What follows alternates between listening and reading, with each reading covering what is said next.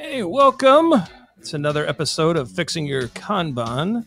You got three professional Kanban trainers, myself, Dan Vacanti, and Todd Miller. We're here to answer some questions, talk about concepts, hopefully help you with your Kanban practices. Uh, today, so we realized on the previous episode, so hopefully all of you watched that last week, that uh, we thought we had a, an SLE, a service level expectation video already done. Turns out we don't. that's Oops. how pre- that's how prepared we are.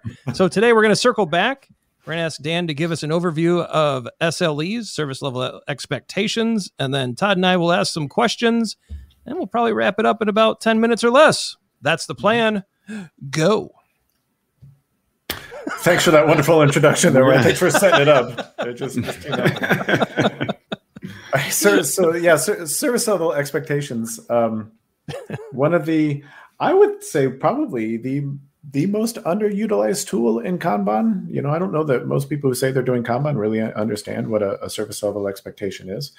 Uh, so I'll try to explain it in 25 words or less. Um, it's this idea of once once you start on a piece of work, the very first thing that your customer or stakeholder or somebody's going to ask you is when will it be done um, and uh, the th- the thing about answering that that when will it be done question is it's asking us to to make a prediction about the future, and everybody knows the future is full of uncertainty.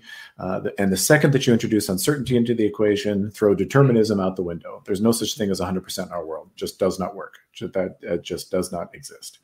Uh, which means we have to take a probabilistic approach.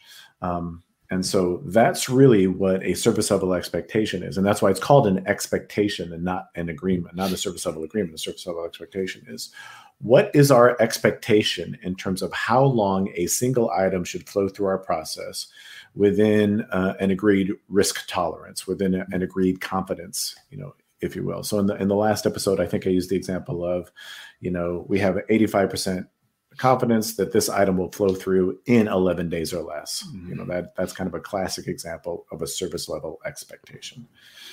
So at the 60,000 hand wavy foot level, that's really what it is. So, let, but let's dive deeper. What, how, how, should we dive deeper on that, Ryan or Todd?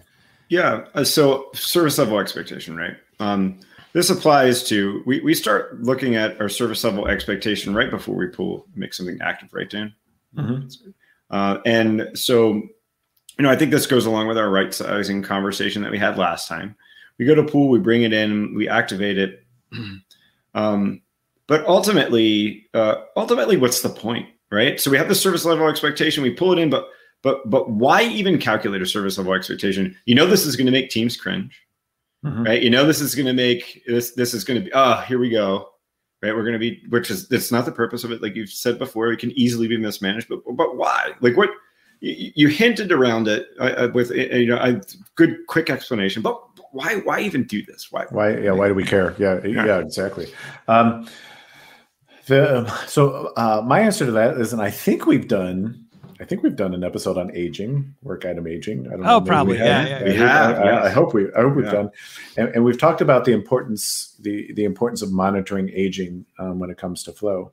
Uh, but the thing is, aging in and of itself is not necessarily a bad thing. All, all, items have to, in order to get done, they, they just have to age. That's the nature of the beast. The question we really want to answer is how much aging is too much? Right? Mm-hmm. at, what point do we know that this thing is it's just taking too long? Um, and we need an objective measure of that. It can't just be like oh i feel this thing should have got done in two days or i feel this right? No we want we want this something backed up with data that says hey generally speaking items that flow through our process take less than 11 days. This item's at nine days or 10 days or 15 days why so it, it, helps us to ask those questions what i always say it helps us to ask you know the, the more relevant questions much sooner so we have an opportunity to take action and I love our, your, I love your, I love that you said, well, there, you finally like, I, am gonna, I like something you said. it's not a, it's not one of these episodes unless there's it, it, it, everybody sees that Dan and I just don't like each other. Yeah. no, no, but so I'm all kidding aside. I love that you said objective Dan, I think I think it's age past, but I think people like what we're doing. I think I think isn't I think doesn't tell you anything. or worse, I feel. I mean, I think that's Or feel- worse, I I feel, feel. yeah. I feel like it. Yeah. Um, so yeah, that's and that's and that's really what the the the question the service level expectation is trying to answer is w- within that acceptable confidence, objectively, you know, is this thing moving the way that we expect it to? Yeah.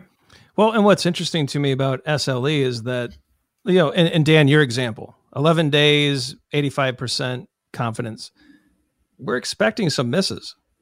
Mhm. And people don't always realize, like, oh, you you're on day 12, you failed. It's like, no, we're expecting some variance, right? But 85% of the time, we're we're comp, you know, we're expecting within this 11 day mark.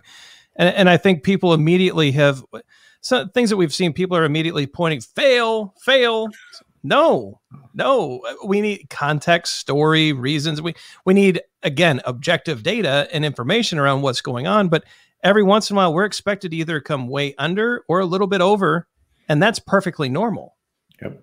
Yeah, like you said, it's, it's to be expected. That's why it's called. That's why it's called an, an, an expectation. Um, you know, likewise, kind of the flip side of that is, oh, hey, look, I got this item done in one or two days. So, our, and our SLE is eleven days or less. So let's pile some more more things on onto it. And it's like, no, that's. I mean, you yeah if your service level expectation, we don't want to make sure that everything takes 11 days. That's that's not what we want. We still want things to be as small as possible, getting done as quickly as possible. there we go I have a just so I don't we don't have time um, to get into how you calculate this, right? But what I do want to ask is um, what what do you need to track to be able to calculate a service level expectation? Tim? Wonderful, wonderful question. So I think, and I think we, I'm sure we said this a million times in our all of our metrics episodes. But the very first thing we need to decide, you know, in, in our process is what do we consider the point at which we uh, something is started, and what do we consider? Maybe we should do it reverse. What do we consider something uh, where something is finished? We have to have tho- at least those two points defined. Once we have those, and and again, it's up to the team or organization or whomever to decide what those two points are. There's no one one right answer to that. Once you have those two points defined, uh, then we're really, really capturing timestamps for when an item crosses the start point, when an item crosses that finish point. From those two points of data, we can we can calculate all the metrics that we need. Mm-hmm. One of which being cycle time, and from our cycle time, we can calculate a, a surface out. So is, is that what you're? Is that? Is that yeah, what you're that's exactly. It. I just I just thought that. I mean, I don't think we have time to go into how you calculate a service Yeah. level expectation here, but I thought for our viewers just to say hey, the the power of measuring cycle time is pretty. There's so much, and you know what? It's easy. yeah And and chances are, if you're if, if you're using a tool, because anymore anybody uses a tool uh, for you know Jira, Azure DevOps, whatever you're using. In the background, the tool's already gathering that data for you. Right? It's just it's just a matter of, mining that data and putting it in a usable form. Well, and Dan's being modest. I think if you grab Actionable Agile, plug it in on top of your tools, you get all this pretty quick, right? It calculates it very nice. It does some Monte Carlo. Some it does. A- maybe we'll do an episode, Dan, where you can walk us through the power of Actionable Agile. That would be kind of fun, just so people can see the nice graphs and charts and the way that it forecasts. And but yeah, as Dan said, the tools are a lot of them are already doing this, at least data wise. There's great plugins and add-ons that allow you to visualize this pretty easily. Um, if you're not using this data, that's just it's just laying around. It's already there. Um, you're really missing out, right? Yep. Anything else about SLE, Dan, that you you've found that uh, teams kind of mess up? There's some myths, um, things that you really want to make sure people are super clear about before we close this one out.